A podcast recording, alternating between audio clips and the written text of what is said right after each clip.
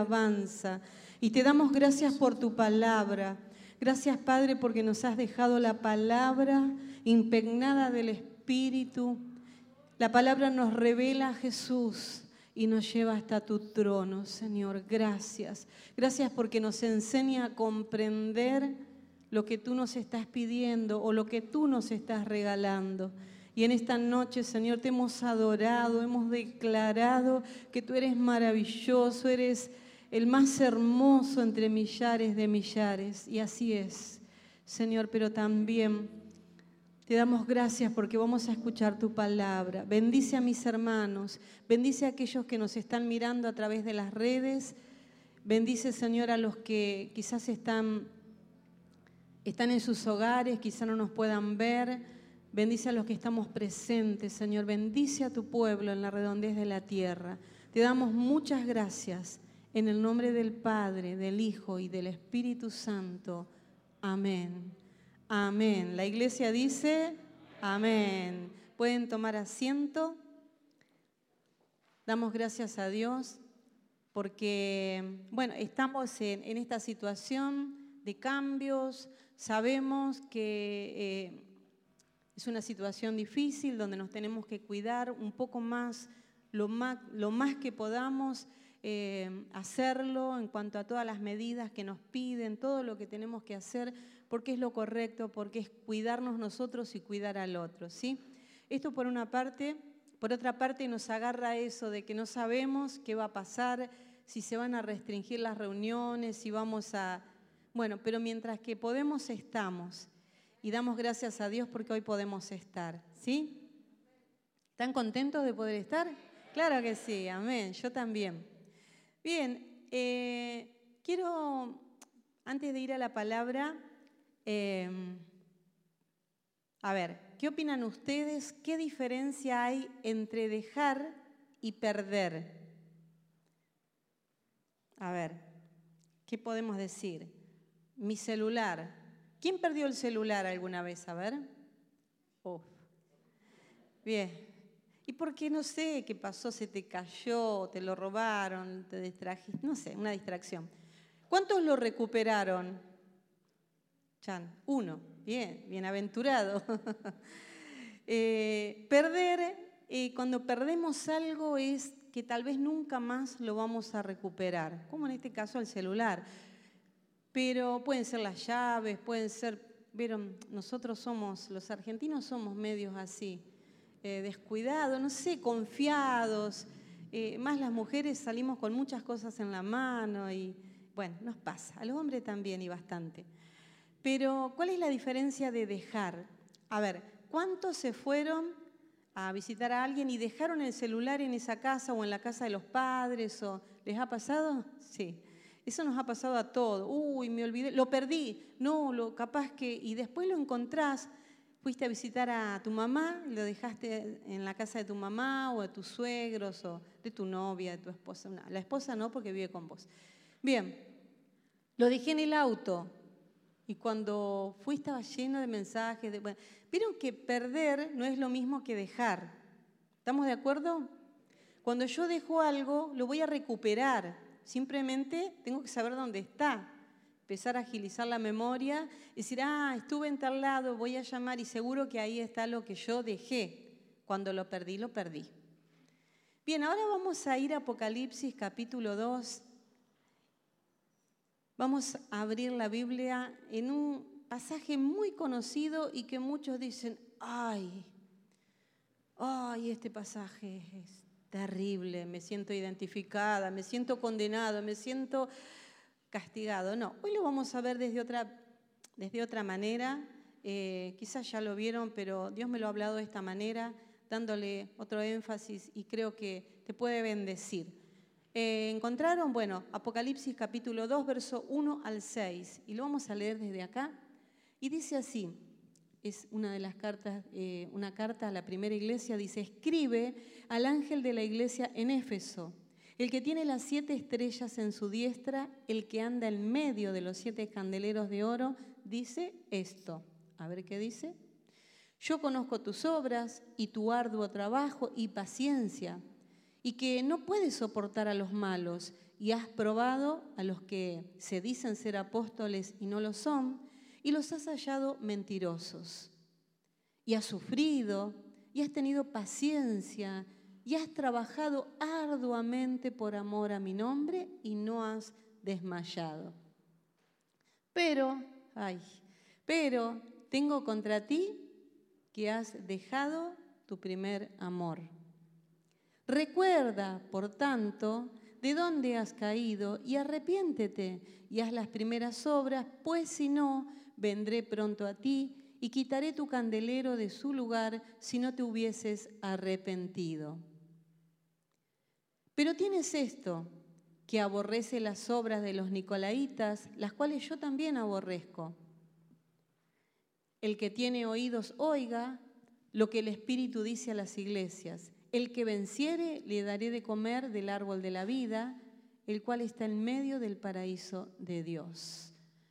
Bien, ustedes saben que el énfasis lo vamos a hacer en el capítulo cuatro, pero...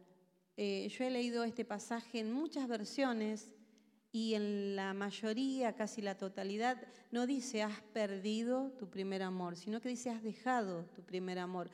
Hay muy escasas versiones que lo dicen de esa manera. Es más, la más conocida es la Reina Valera, que es la que estamos leyendo, y dice has dejado, ¿sí?, tu primer amor. Eh, Saben que los elogios de la iglesia, esto yo me imagino, ¿no? A ver, todo lo que dice la Biblia, discúlpenme, yo lo creo. Si a mí me dice que yo soy nueva, yo soy nueva criatura, si a mí me dice que Dios me ama y que soy, yo me, yo me la creo. Y si me dice que estoy sentada en lugares celestiales con Cristo, créanme que yo lo vivo. Y si me dice que, no sé, yo lo creo, porque si Él lo dice, estoy con Cristo juntamente crucificada. ¿Y cuándo yo estuve en la cruz? Bueno, yo lo creo. Y digo, ah, es ahí donde yo moría, tantas cosas que eran malas, y, y me siento, wow, me siento bien. Porque si la Biblia lo dice, a ver, ¿quién se atreve a decir que es mentira? Bien. Ahora, cuando el apóstol Pablo manda estas siete cartas, yo me imagino que, que el Señor mande una carta para la iglesia, una línea abierta a la vida. Está Juan Manuel en la puerta y tiene que recibir la carta y vamos a leer una carta directamente de la revelación extrema que el apóstol Juan recibió de Jesucristo. Y Jesucristo glorificado, bien, bien polenta, bien extravagante, bien el Cristo glorificado, revelado. ¿Qué seríamos nosotros? Ah, no sé si voy a ir a la reunión, bueno, tengo un poquito de sueño, pero estoy ahí. No, yo me imagino la iglesia en ese momento, todos reunidos, expectantes, algunos temblando porque sabían que no andaban bien, otros diciendo, ay, ¿qué nos va a decir? ¿Qué va a pasar? ¿Qué, eh, ¿qué dirá? ¿Se imaginan eso? Yo, yo me lo imagino así. Y empieza a leer la carta, che, y viene re lindo, viene re bien, y estamos ahí, wow, si fuéramos nosotros, yo sabía que estábamos bien y todo. Y bueno, después hay cosas para corregir, y eso es bueno, porque Dios, eh, yo tenía una profesora que decía, nunca pongo un diez, porque el que tiene un diez se la creyó y no va a luchar más, el que tiene un nueve cincuenta va a pelear por los cincuenta, o si tiene nueve va a pelear para tener diez. Así que a mí me desilusionaba, porque a mí me encantaba sacarme diez, pero bueno, es que el nueve, yo decía, ¿qué será este nueve? ¿Será un desafío o será que no, no me saqué diez? Pero bueno, la cosa es que el Señor no hace, eh, te va a poner menos para... No, el Señor dice la verdad. Entonces les dice, oh, reconozco tu arduo trabajo. ¿Cuántos trabajadores hay acá? Todos. Aman al Señor, trabajan, sirven. Eh, la paciencia y la perseverancia. Esto no es poca cosa, ¿eh? El que perseverare hasta el fin será salvo. Bueno, pero tenés paciencia, perseverás, eh, no tolerás a los malos, esos que dicen ser y no son. Es más, eh, probaste los espíritus y probaste a esos que decían, acá vengo con la chapa de apóstol y, y me dan todos los diezmos y las ofrendas. O bueno, el apóstol que no era y dice, y no solamente los probaste, los hallaste mentirosos. Ay, sí, sí, yo me acuerdo que yo, diría alguno. Sí, me acuerdo cuando vino, no sé, fulano de tal, me acuerdo. Todos estarían en ese ambiente porque así lo viviría yo. Sí, yo me imagino que no era algo ceremonial, triste, así era. Era una, algo que realmente daba una gran expectativa. Y le dice también, y sufrieron por mi causa, y, y sufrieron, y, y, y tuvieron esa ardua paciencia y trabajo. Bueno, entonces, eh, están muy buenos los elogios, y no son pocos, son muchísimos. Ustedes saben que Pablo le escribe una carta a los Efesios, además de aparecer esta carta, eh, la carta en el, el libro de Apocalipsis, también hay un libro con este nombre, que justamente terminamos de estudiar en un grupo de, de discipulado. Y Pablo también decía lo mismo, pero Pablo resalta algo que el Señor dice que no. ¿Por qué? Porque los tiempos van cambiando y la gente, después de treinta años, yo ya no voy a estar acá. Es muy probable que yo ya esté con el Señor y gloria a Dios, y quizá, lo, quizá mañana. Entonces la gente se va renovando y ahí está el riesgo, cuando no vamos dejando un legado firme, seguro, para los que, los que vienen detrás, para, para los que van a, nos van a secundar, ¿sí? Y en Efesios uno, quince y dieciséis, vamos a ver lo que Pablo le decía a la, a la iglesia de Éfeso. Dice Pablo, por esta causa yo también, habiendo oído de vuestra fe en el Señor Jesús, y de vuestro amor para con todos los santos, no ceso de dar gracias por vosotros, haciendo memoria de vosotros en mis oraciones. Claro, Pablo había fundado esta iglesia y estaba feliz. Yo veo el amor de ustedes. Y cuando amás a tu hermano, déjame decirte que amás a Dios. Dalo por hecho. Porque decir, no, yo amo a Dios, pero no, no, no. Dice que si no amo a mi hermano que lo veo, ¿cómo me voy a jactar de que amo a Dios? Entonces, si amo a mis hermanos, listo, ya amé a Dios. Porque Dios está en mis hermanos. Y, y Dios es perfecto, es más fácil amarlo. Pero mis hermanos que se equivocan, entonces Pablo le dice, qué lindo, yo estoy orgulloso de ustedes, estoy feliz, me acuerdo de ustedes. Y además me oro por ustedes, porque cuando estoy orando me acuerdo de, de la fe, del amor que ustedes tienen. Pero con el, el paso del tiempo parece que habían pasado cosas. Y a veces no es solamente que se renovó la gente, algunos se murieron, se fueron con el Señor. Y a veces es que en el principio, díganme si no, conocíamos poquito de Dios, pero amábamos mucho. Resulta que con el paso de los años, del tiempo, vamos conociendo más, tantas prédicas, seminarios, discipulados, lo que, lo que fuere, tanta lectura, y empezamos a conocer mucho de Jesús y parece que tenemos la tendencia a amar menos, pero no debe ser así. Siempre va junto el conocimiento y el amor, el amor y el conocimiento, porque esto es, es importante. De hecho, lo dice también en Hebreos diez, treinta y dos, nos, nos insta, nos eh, motiva a que recordemos. Dice, pero traed a la memoria los días pasados, en los cuales después de haber sido iluminados, sostuviste grande combate de padecimientos. O sea, cuando viniste, cuando eras nuevo, en los tiempos pasados, pasaste de todo. Pero acordate, acordate que fuiste iluminado, que vivías con, ay, el Señor lo tengo acá y lo siento. Y, y está re bueno. Ahora, ¿qué, qué puede pasar? ¿Sabe, ¿Saben qué pasa? Y esto es lo que nosotros tenemos que cuidar. Cuando nosotros nos olvidamos o perdemos de vista eh, la gravedad del pecado, es ahí donde perdemos el valor del perdón. Y díganme si una persona que se siente perdonada no está agradecida. Que la de, el banco te perdone una deuda. Oh, vas a estar reagradecido con el banco y vas a amar ese banco. Y si, bueno, no sé quién fuere, te perdona una deuda, vos a esa persona la vas a tener con elogios porque te perdonó algo. Jesús nos perdonó todo y ese fue el impacto del primer amor. Esa sensación de perdón, esa satisfacción de sentirme que la sangre me limpió. Que... Y, y ahí estoy, amando a Jesús, a sus pies, rendido y, y quiero agradecerle. Pero después parece que empezamos a naturalizar pequeñas cosas y sin querer, es como que, bueno, antes no me perdí una reunión, ahora, bueno, no importa, hoy, mañana, después iré. Eh, y así la oración, y así muchas cosas. Y, y vamos perdiendo eso. Y a veces también los pecados. Pecados pequeños, muy chiquitos, no sé si hay grandes y chiquitos, pero algunos parece que son chiquitos. Y que dice, pero no es nada, Dios me va a perdonar. Y empezamos a naturalizar esas cosas y de golpe después perdemos el valor del perdón, porque ya, total, Dios me perdona. Y, y sabemos la Biblia y decimos, la sangre de Jesucristo me limpia de todo pecado y el que confiesa sus pecados son borrados y perdonados. Él los tiró al fondo de la mar. Entonces como que empezamos a mezclar un poco las cosas, ¿sí? Ahora,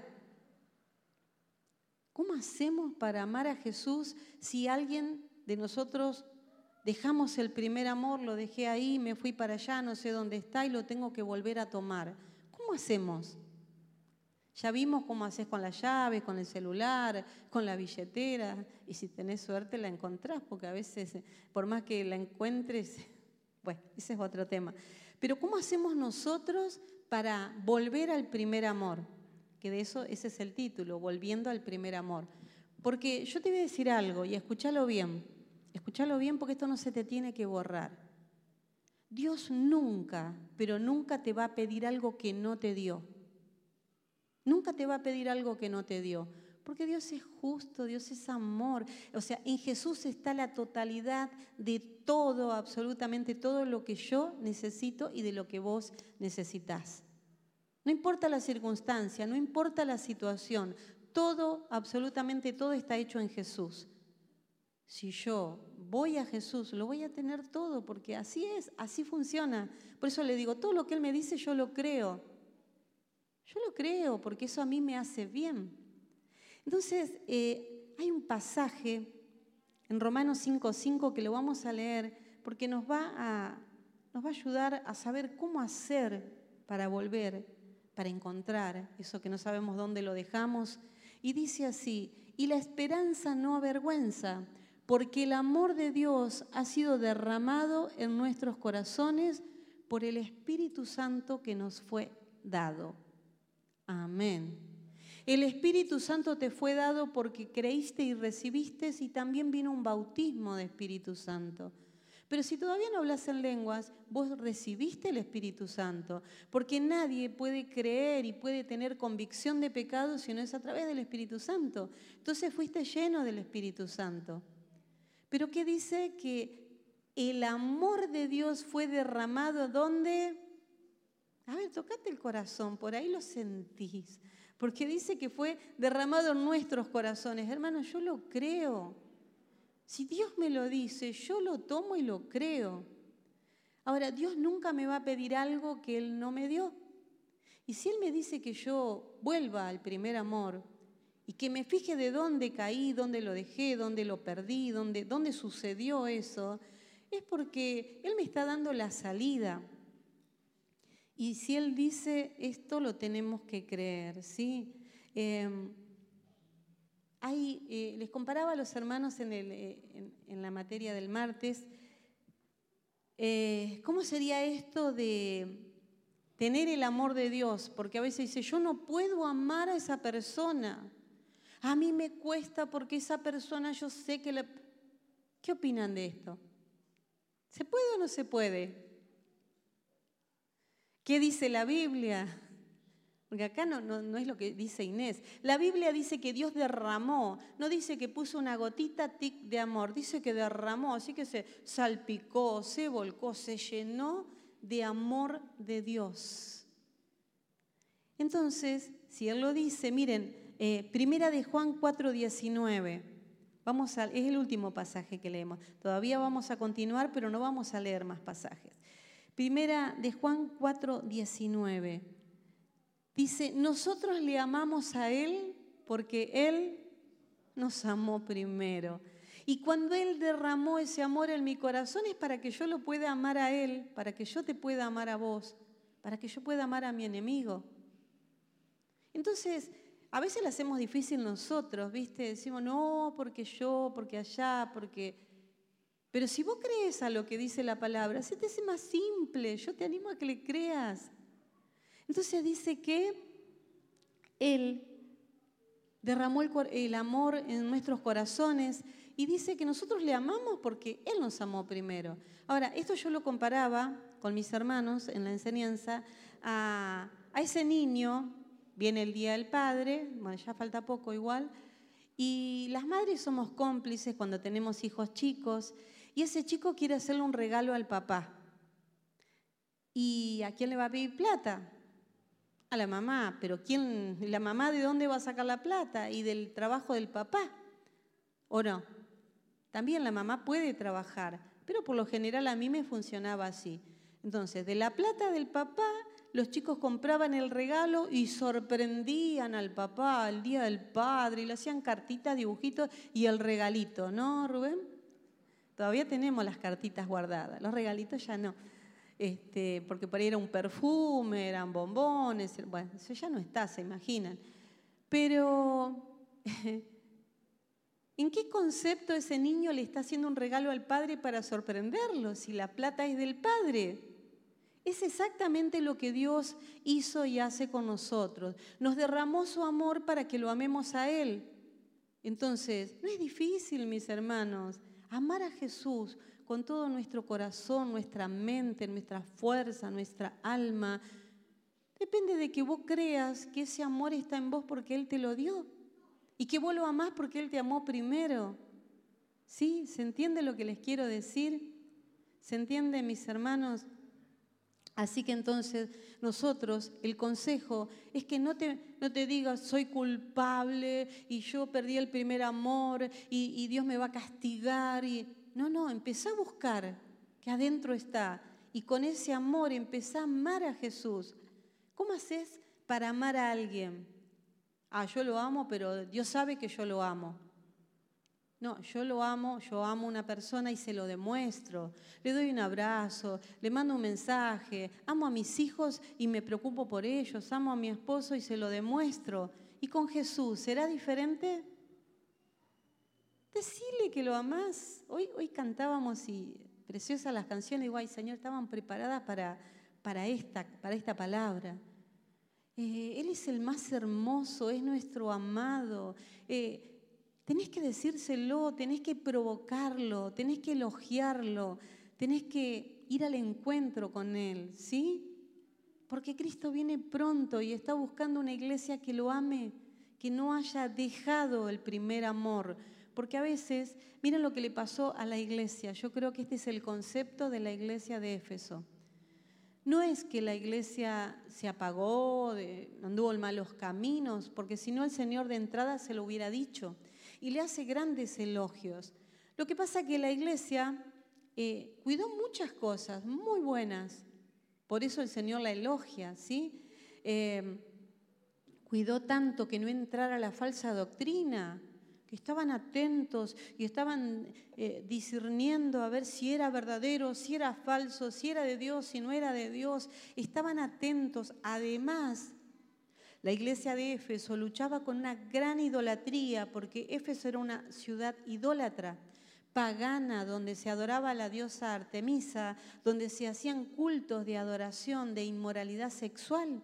Entonces la gente convertida venía con todo eso y era transformada por Dios y tenía que ser enseñada, tenía que, que, que crecer, que dejarse formar. Entonces la iglesia estaba tan atenta a que no errar en esto que dejó ahí esto que era el primer amor y se puso a hacer esto. Por eso Dios no le dice, lo perdiste, no me amás más, le dice, dejaste. Volvé, tomalo, agarralo, porque está acá, está, yo te lo di a ese amor. ¿Se entiende? ¿Se entiende, mis hermanos? Entonces, ¿qué vamos a hacer? ¿Qué vamos a hacer? Vamos, vamos a hacer lo más importante, lo más excelente, lo que Él nos pide, amarlo. Amarlo, no me sale, no lo siento, no lo puedo, no lo... Amalo con el amor que Él te dio. Decile que lo amás, apartate en oración un tiempo, poné música, sentate y empezá a decirle que Él es lindo, que Él es maravilloso. Lo que cantamos acá, que Él es todopoderoso y que nos rendimos. Y hay algo que no puede fallar, que es cuando vemos nuestra vida y vemos lo que Él ha hecho por nosotros. Porque miren, el concepto de, el concepto de no entrar al cielo y de irse al infierno, que esto es una realidad, mis hermanos, eh, a las personas les agarra un pánico, les agarra una, ¡ah! El infierno, el lago de fuego eterno ardiendo con azufre, que no fue preparado para las personas. Y esto tiene que quedar súper claro. Jesús, Dios, Padre, Hijo, Espíritu Santo, no prepararon el infierno para las personas. Fue preparado para Satanás y sus ángeles, porque ellos sí conocieron la gloria cara a cara y supieron y se rebelaron. Pero, como Él es un tentador y viene a provocar la caída, dice que también para aquellos que le quieran seguir. Y ahí ya depende del que le quiere seguir. Que el que decide, yo quiero seguirlo e ir al infierno, bueno, no es que Dios lo creó para las personas, pero muchos lo siguen y lamentablemente se van a perder. Ahora, ¿qué es lo más tremendo del infierno? Y las llamas, porque la quemadura, porque no, el dolor, el tormento. ¿Qué será lo más terrible del infierno? ¿Saben qué es lo más terrible? Una eternidad separados de Dios.